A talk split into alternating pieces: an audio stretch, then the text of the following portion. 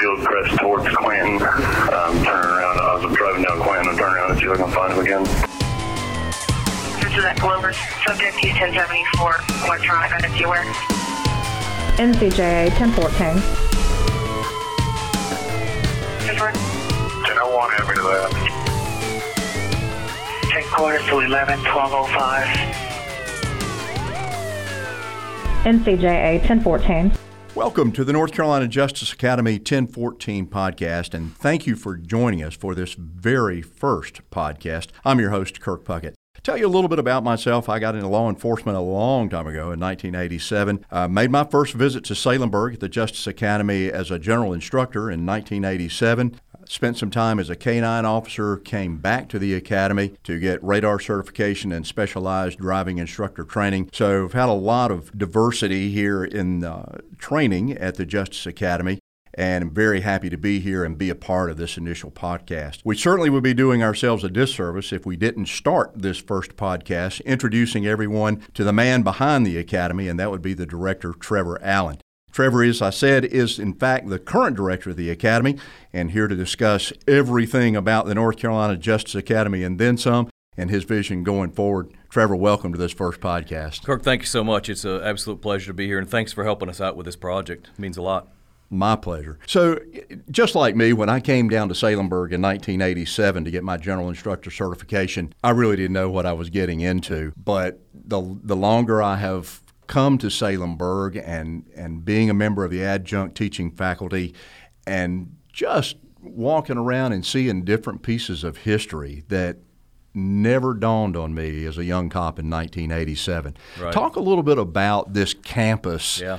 Where the North Carolina Justice Academy sits. It, it didn't just grow up here. It, No, you're right. Uh, it didn't, and, and I think it was Harry Truman that said the only thing new in this world is the history you don't know. Right. Right. So, uh, you know, having come here for training for many years, going back um, into the early '90s for a variety of different classes, and then also out to our West Campus, um, I had no idea of the history that was here, um, and got educated it when I was appointed director here. That this campus uh, was many things before it was the North Carolina Justice Academy. It, um, it was Pineland School for Girls, Edwards Military Institute, a number of different educational institutions. So the commonality is we've always had an educational focus here in Salemburg and, and, a, and a big presence for education. Right. But it wasn't until 1973 that that focus shifted towards law enforcement and criminal justice training. Uh, and that was at the uh, behest of the uh, Criminal Justice Commission back in the early 70s that, that started the academy. And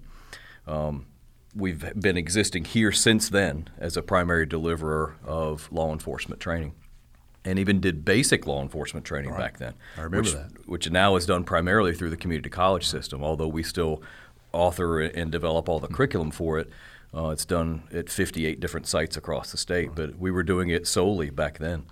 Um, and then in 1998 uh, is when our West Campus was formed and started out there. So um, I can say I was there from the beginning of that, of Right. going, to, going to classes out in Edneyville, North Carolina, right just outside of Hendersonville. So Yeah, a long great- history. I'm sorry. What a great asset that is to have because if you live in Graham or Cherokee or Alexander County, it's a heck of a drive to make it That's out of the mountains all the way down to Salemburg. Yeah, that's right. Uh, I've, there's a, a chief of police in the state who, who has long said that, that people will, will refer to anything around Greensboro and Winston as the western part of the state, and, and him being in the far west of the mountains would obviously disagree with that. So you're right, it, it does serve those other agencies out in the mountain area. So tell us a little bit about you. How did you end up here at the North Carolina Justice Academy as its director?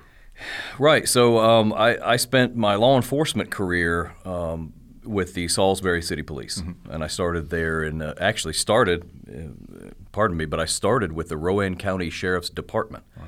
And I emphasize the word department because that's how old I'm talking with going Right. back that many years because now you don't use the word department with sheriffs, it's sheriff's office. Um, and people will, I've been corrected on that many times, so now I'm learned in it. But uh, so started with them back in 1992, and then uh, and then went to work for the city of Salisbury. I worked there for 15 years, so I left there in 2008. I had gone to culinary school when I was uh, an officer, just from a love for cooking.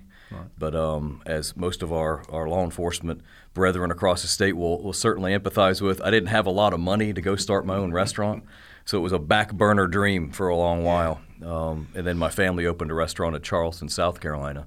And so we'd love for you to, to help out. So I was at that midpoint, 15 years into a 30 year career. If I'm going to leave, I should probably do it now. Mm-hmm. Uh, so I took a jump and did that for several years. Um, continued teaching at different places uh, around the country in the arena of use of force. Um, so I, I, never lost that love and connection to right. law enforcement and eventually came back and uh, to the Raleigh area. Went to work for the Criminal Justice Standards Division, or what most would understand as training and standards. Worked there uh, up until my appointment here in uh, March, April of 2017. Right. Well, again, as as cops will do, they they have tendency to get in this silo and they just do their thing, and they come down here and they get trained and and they leave, and they don't ever think about what goes on behind the scene. I know you all can't do what you do here on this campus every day without some type of planning. So mm-hmm. let's talk a little bit about the strategic plan for yep. the Justice Academy and, and where we're headed with training. Yeah, sure. I, um, I, love that opportunity to do that. And you know, when we when you think of any product, any company, there's a product you buy. I'm looking at our table and I'm seeing you know bottles of water here or, or a mobile phone mm-hmm. sitting there, and that's what people connect with. But you don't really realize everything that goes on behind the scenes right. to make that bottle of water actually be produced and, yeah. and distributed. Uh, nothing different here in the world of training. There's, you know, we're sitting right now in an audio booth, right? When I was coming here for training 20 years ago, I didn't realize there was a video right. unit and an audio unit and yeah. a, a, a, large print shop and all these other things and the, the, housekeeping part and the maintenance part and grounds and all those things that make it work. Um, so I had to learn all that um, and get up to speed with that. But you know, you you mentioned planning and, in our strategic plan moving forward. For quite a long while, we had a, uh, when I say we, meaning the academy, had a focus on um, student delivery, mm-hmm. delivery of training to a, a, larger number of students to increase our clientele, if you will. Right. Um, and, and, that worked, and there were very valid reasons for doing that for many years. But you know, everything evolves, Kirk. Sure. Everything evolves. When I started in law enforcement, I'm sure much like you, we were handwriting reports. Mm-hmm right? In 1992, there was no such thing as an MDT or mobile data right. terminal. That was that was whoa, that's crazy future stuff, right? And don't uh, say that to a young cop today, by the that's way. That's right. it, it, and I don't know about you, but we weren't allowed to use whiteout either, right? You had to rewrite reports when you made mistakes. Uh, not so much the case today. So, but but that's all in the name of evolution. Everything yeah. evolves, and usually it's for a positive thing. Uh, for us, the the training, development, and delivery is no different. Hmm. Uh, everything has to evolve. When you look at the sheer amount of current and relevant research that's out there that drives a lot of the current events that you see in policing. We have to take advantage of that. We have to look at that and go, how much of that needs to be incorporated into our training so that we can per, uh, prepare officers to serve their communities right. at the highest level? It just has to be. Right.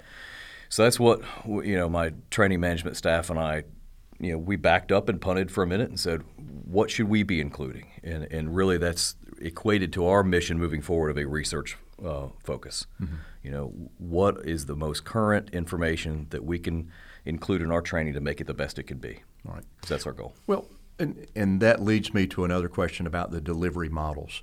Certainly, when I came here for instructor training in 1987, we were using overheads, and we created right. I remember overheads, grease pens, and, and right. Yep. Yeah uh, and, and, we were typing everything. There was really not a lot of word processing going on here. So that's true not only for the, the actual supplies that you use, but for the delivery method as well. And I know that there a term that has come up in instructional delivery is millennial. Mm. Uh, that there's a different type of learning, a different style of learning, uh, a different retention period. How has the academy and its instructional staff kind of adapted to that, or have they? Absolutely, we have, um, and that's based on you know again some research that, right. that we're paying attention to that shows clearly you know people will remember if you listen to this podcast right when it's mm-hmm. when it's released and, and I know there will be millions of you out there that are going to listen to it and you'll be have rapt attention to it and you'll remember a lot of it but the research will say that if you're just listening to something how much of that will you remember right. and really maintain that, that knowledge that you that you received so the model of standing in front of a class and delivering verbally a, a lesson plan to a class while effective to a degree things are evolving right we, we can be more effective in how we maintain uh, and how we increase that knowledge uh, maintenance uh, across the board. So the ways we're doing that, we've had a lot of success with our online training. Mm-hmm. Um, it, it's a little more interactive. Uh, it's it's a way for officers to not have to travel or go to a school, take time away from uh, away from work for agencies like it, the chiefs and sheriffs like it. They tell me because I'm not paying out as much money in travel or time off. Um, you know, leaving my, my shifts, you know, scarce with people being off to do training. People will say, I'm sitting on my couch, you know, while I'm off and completing this training, and I don't have to, to take the other time to do it. So it's very effective that way. But can we do more than online? Absolutely. And we're looking at those ways too. Really, scenario based training is something we're taking very serious look at. You know, how can we involve the student officer in the training and make them participate rather than just listening to somebody present? Um, and we're finding that in many states.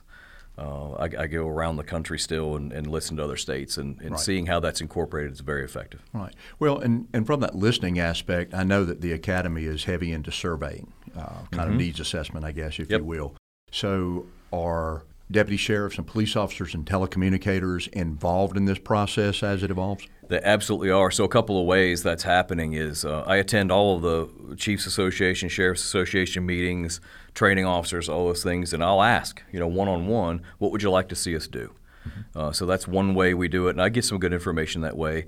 But it's not aggregate. You know, it might be what that one officer, that one agency is saying they need.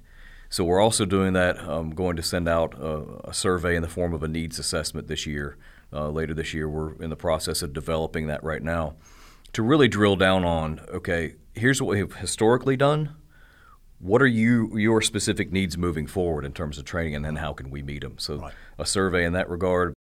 Well, I know law enforcement is absolutely rife with acronyms, and uh, you know we could sit here and spit them out all day long. But uh, one that you and I had talked about before we got on the air today was the RITE acronym: relevant, innovative, timely, engaging, and those just seem like words and descriptors that are absolutely perfect in a training-based facility.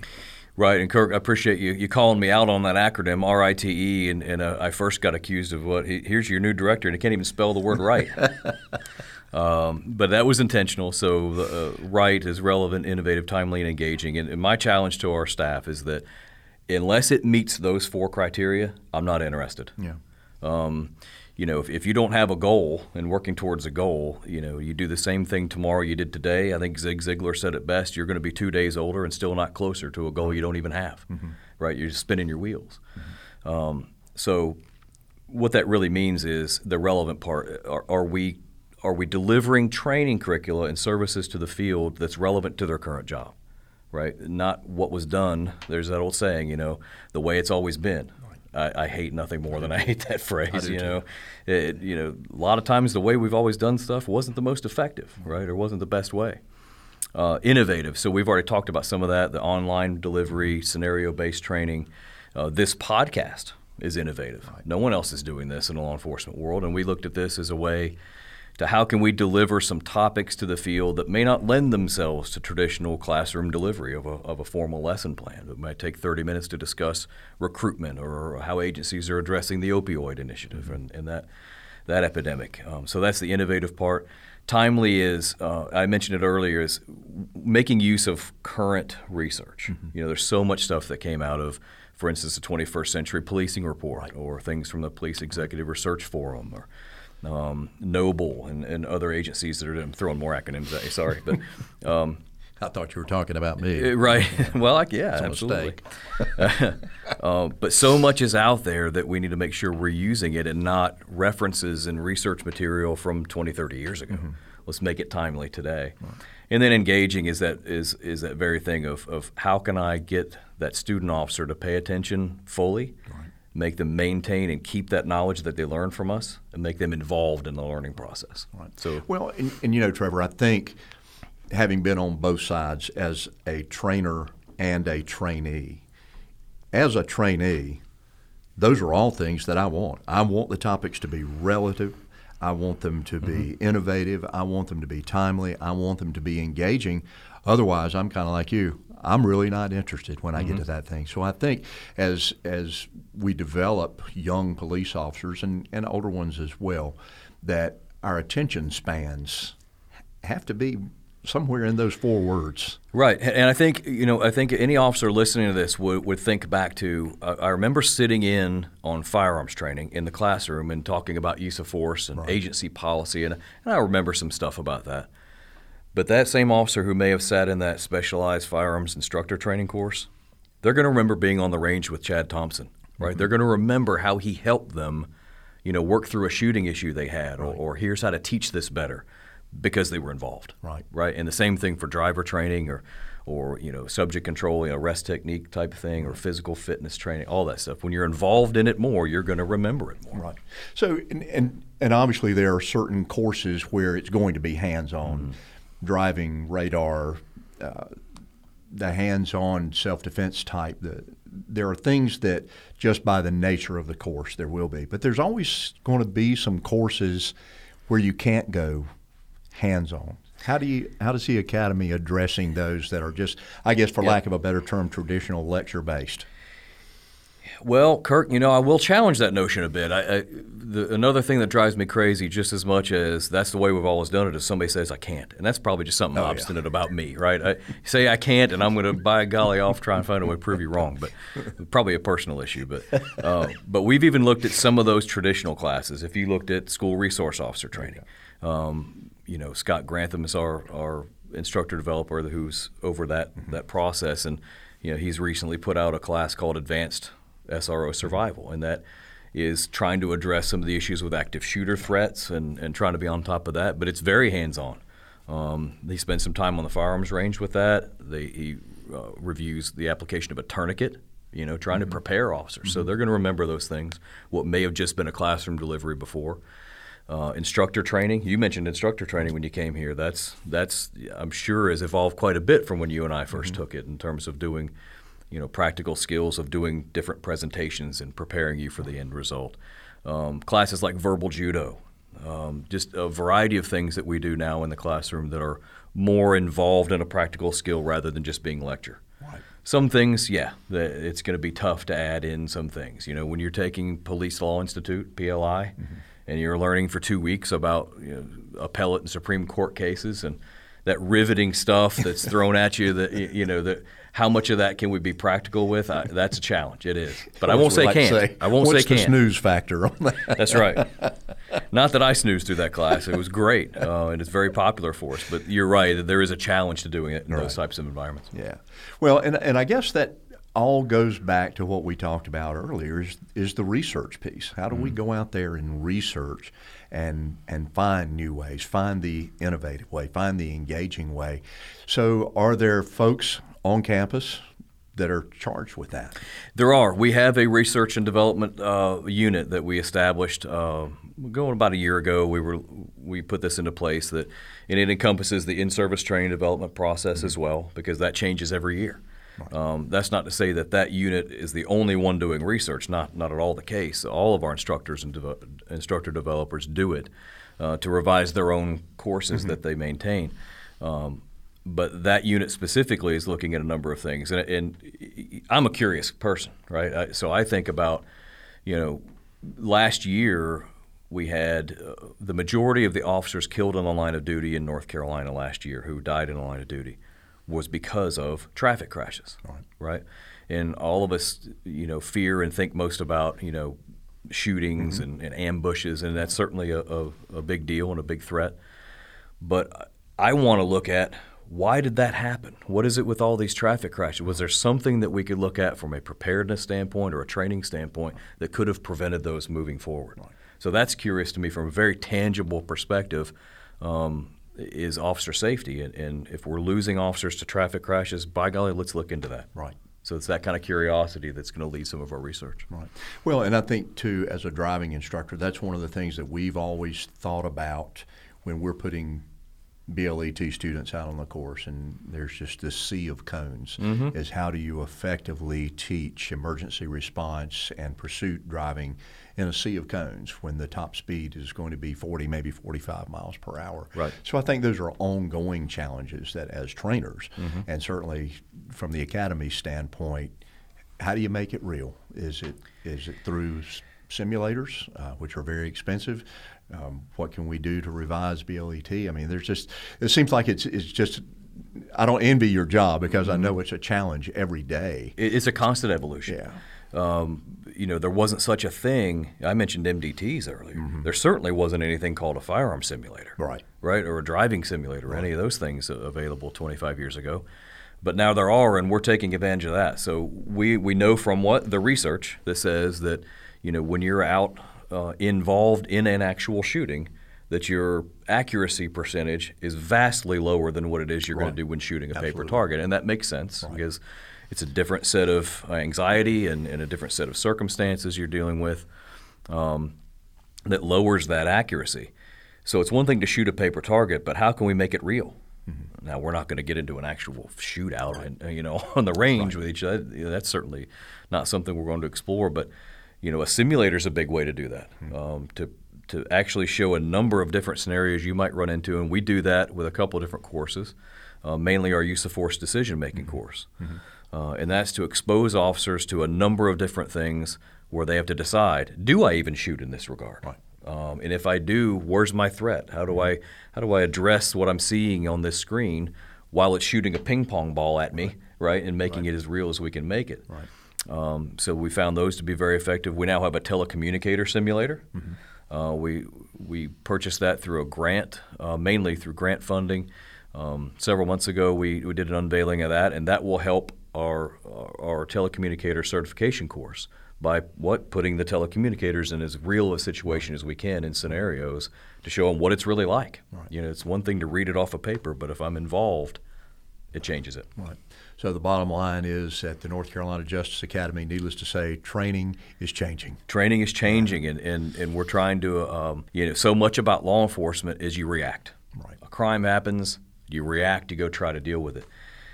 I like responding better uh, than reacting. Response says that uh, you know there's a plan. Right. right? And uh, we're thinking ahead about how we're going to react to these things um, what's relevant today might not be a year from now uh, we need to prepare for that and look into that um, and so the ever-present need for me is resources. Right. You know, I, I'm always looking for resources. Um, you know, the active shooter threat is probably the biggest threat we see. You know, in terms of, but if you asked any parent, me being a parent, I think about my kids going to school and the what if. Right. Right. We all do. Uh, and unfortunately, we had that happen in Charlotte very recently uh, University of Charlotte, or North Carolina, Charlotte. And that, so that's a very real threat. The chiefs and sheriffs take it very seriously moving forward. And they're going to look to us as the premier law enforcement training uh, organization in the state, how we're going to address it. Right. Uh, I mentioned the advanced SRO course. Uh, we have had some inno- very innovative training on our West campus just a couple weeks ago. Um, Kirk, you're familiar with the um, the bell tower incident in Texas? Yes. Well, after that happened, and for those quote millennials listening right, Right. now, that's we're a, we're dating ourselves, aren't we, right now? In the worst way. Uh, yes. uh, I think going back, to, I think it was '68, um, which is actually still before I was born. I won't ask you. Thanks. Yep. Uh, Texas State University looked at that and they, they started looking how can we do some training in this regard, uh, and that is they've done yeoman work in that, and it, they go around the country training officers in best ways to respond, to utilize the community. Um, they do a really innovative program called, and I'm going to mess it up. It's an acronym, but I think it's AAIR, Active Attack Integrated Response. And that combines not just law enforcement, but fire EMS personnel and telecommunications personnel together in the training environment because they're going to be doing it together in the real world.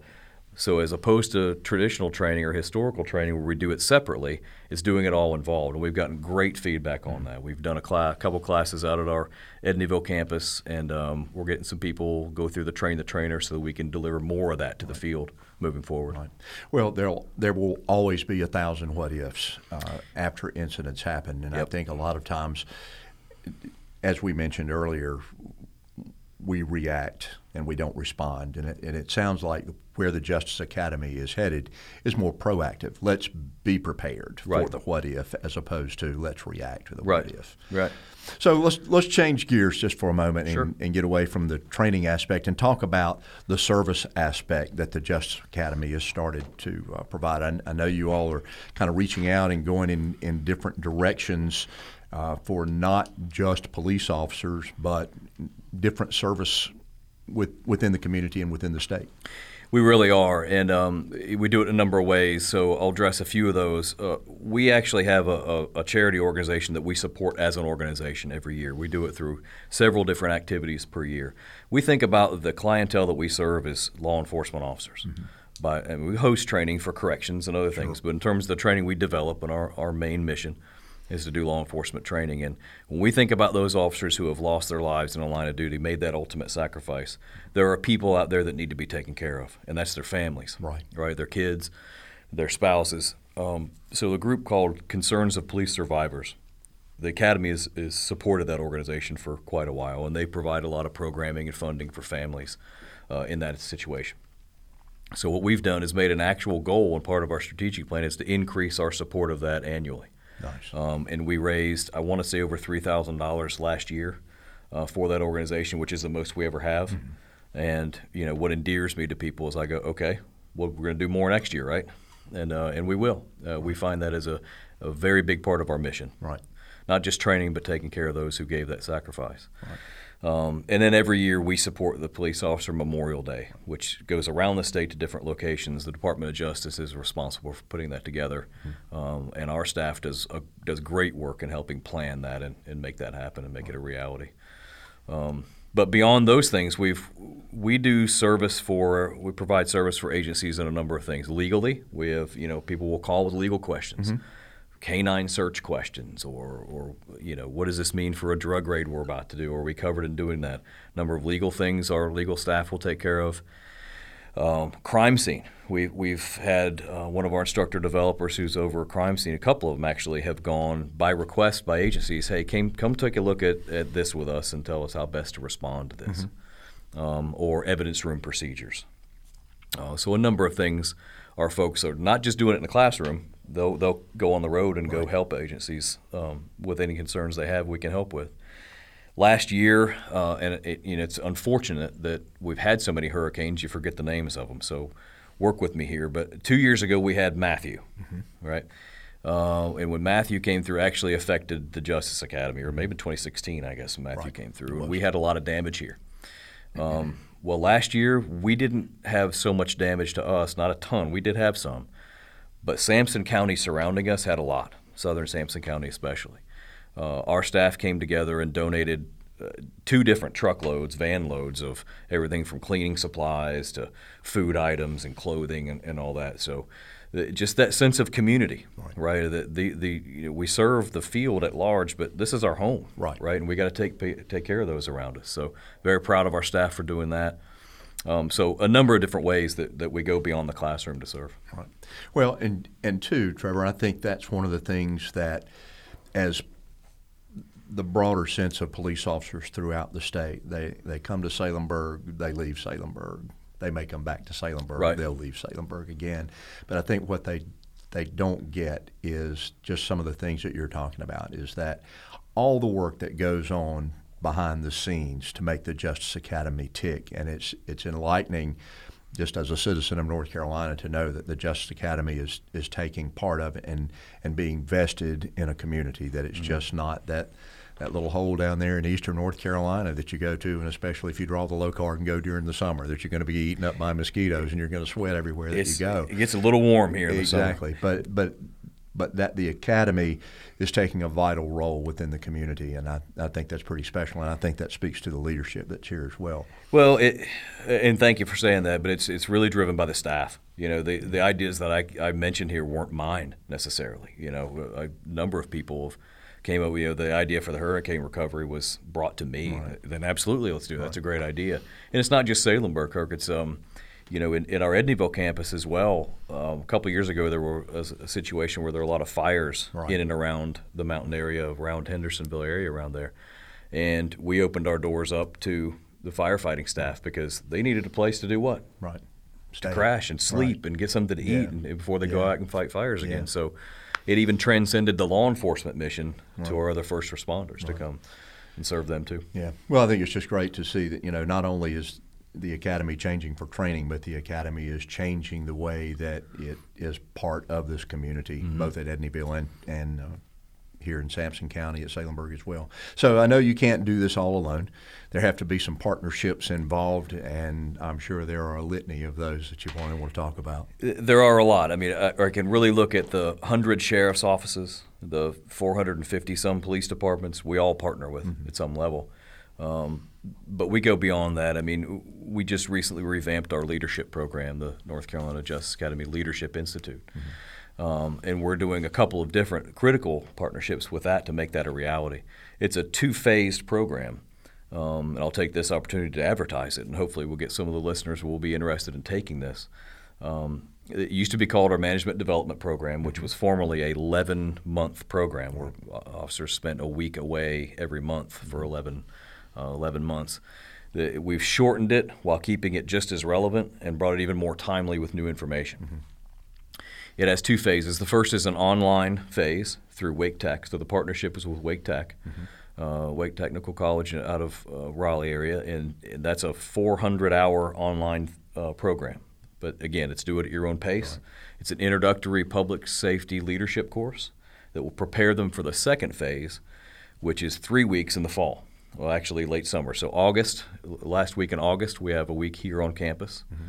where we discuss the five principles of leadership as it relates to law enforcement. And then the second week is the last week in September. That will be in Chapel Hill at the UNC School of Government. Mm-hmm. We've realized we can't do it all alone. We got to find experts who can deliver stuff for us as well, and they certainly do a, a great job.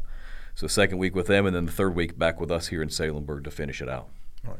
Uh, so that's one of our, our big partnerships we're excited about with the Department of Health and Human Services, their forensic test for alcohol branch, and the listeners will realize that when it comes to. Well, you remember what was it? Mm-hmm. It was breathalyzer. breathalyzer back, back then, and then Intoxilyzer. Uh, but it's also drug uh, recognition expert and standardized field sobriety. That's what that group's responsible for. Um, they were looking for a training database, right? How do we handle a database for all the training we're doing? Mm-hmm.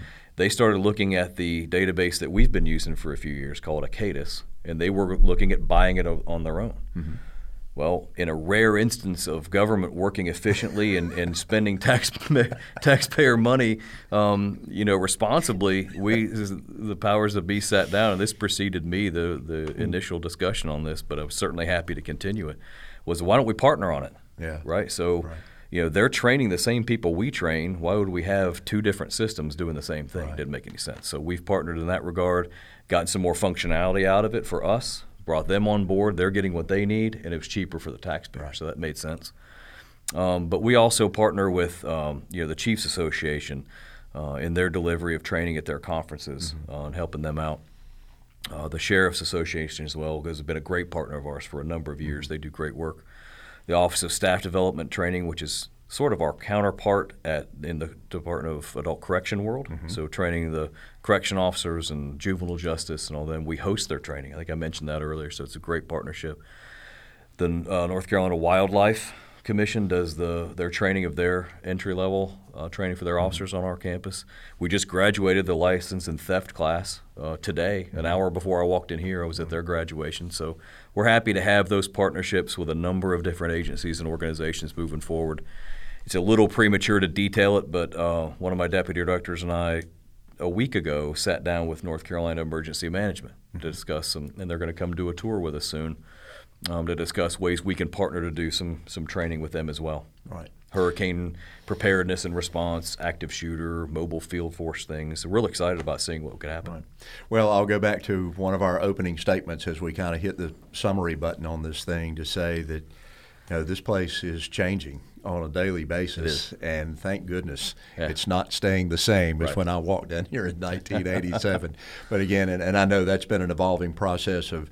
I, I, think during my tenure, I've seen four, maybe five directors here, but it's just refreshing to know, as a guy who's now on the backside of his career, to see what's happening at the Justice Academy, both on the east and west campuses, and yeah. to know that we're putting the very best training out there, the very most relevant training, timing, engaging, innovative, that you know we're entrusting the cops who are out there protecting right. folks on a daily basis, and just I don't know any other way to say it except congratulations on a job well done.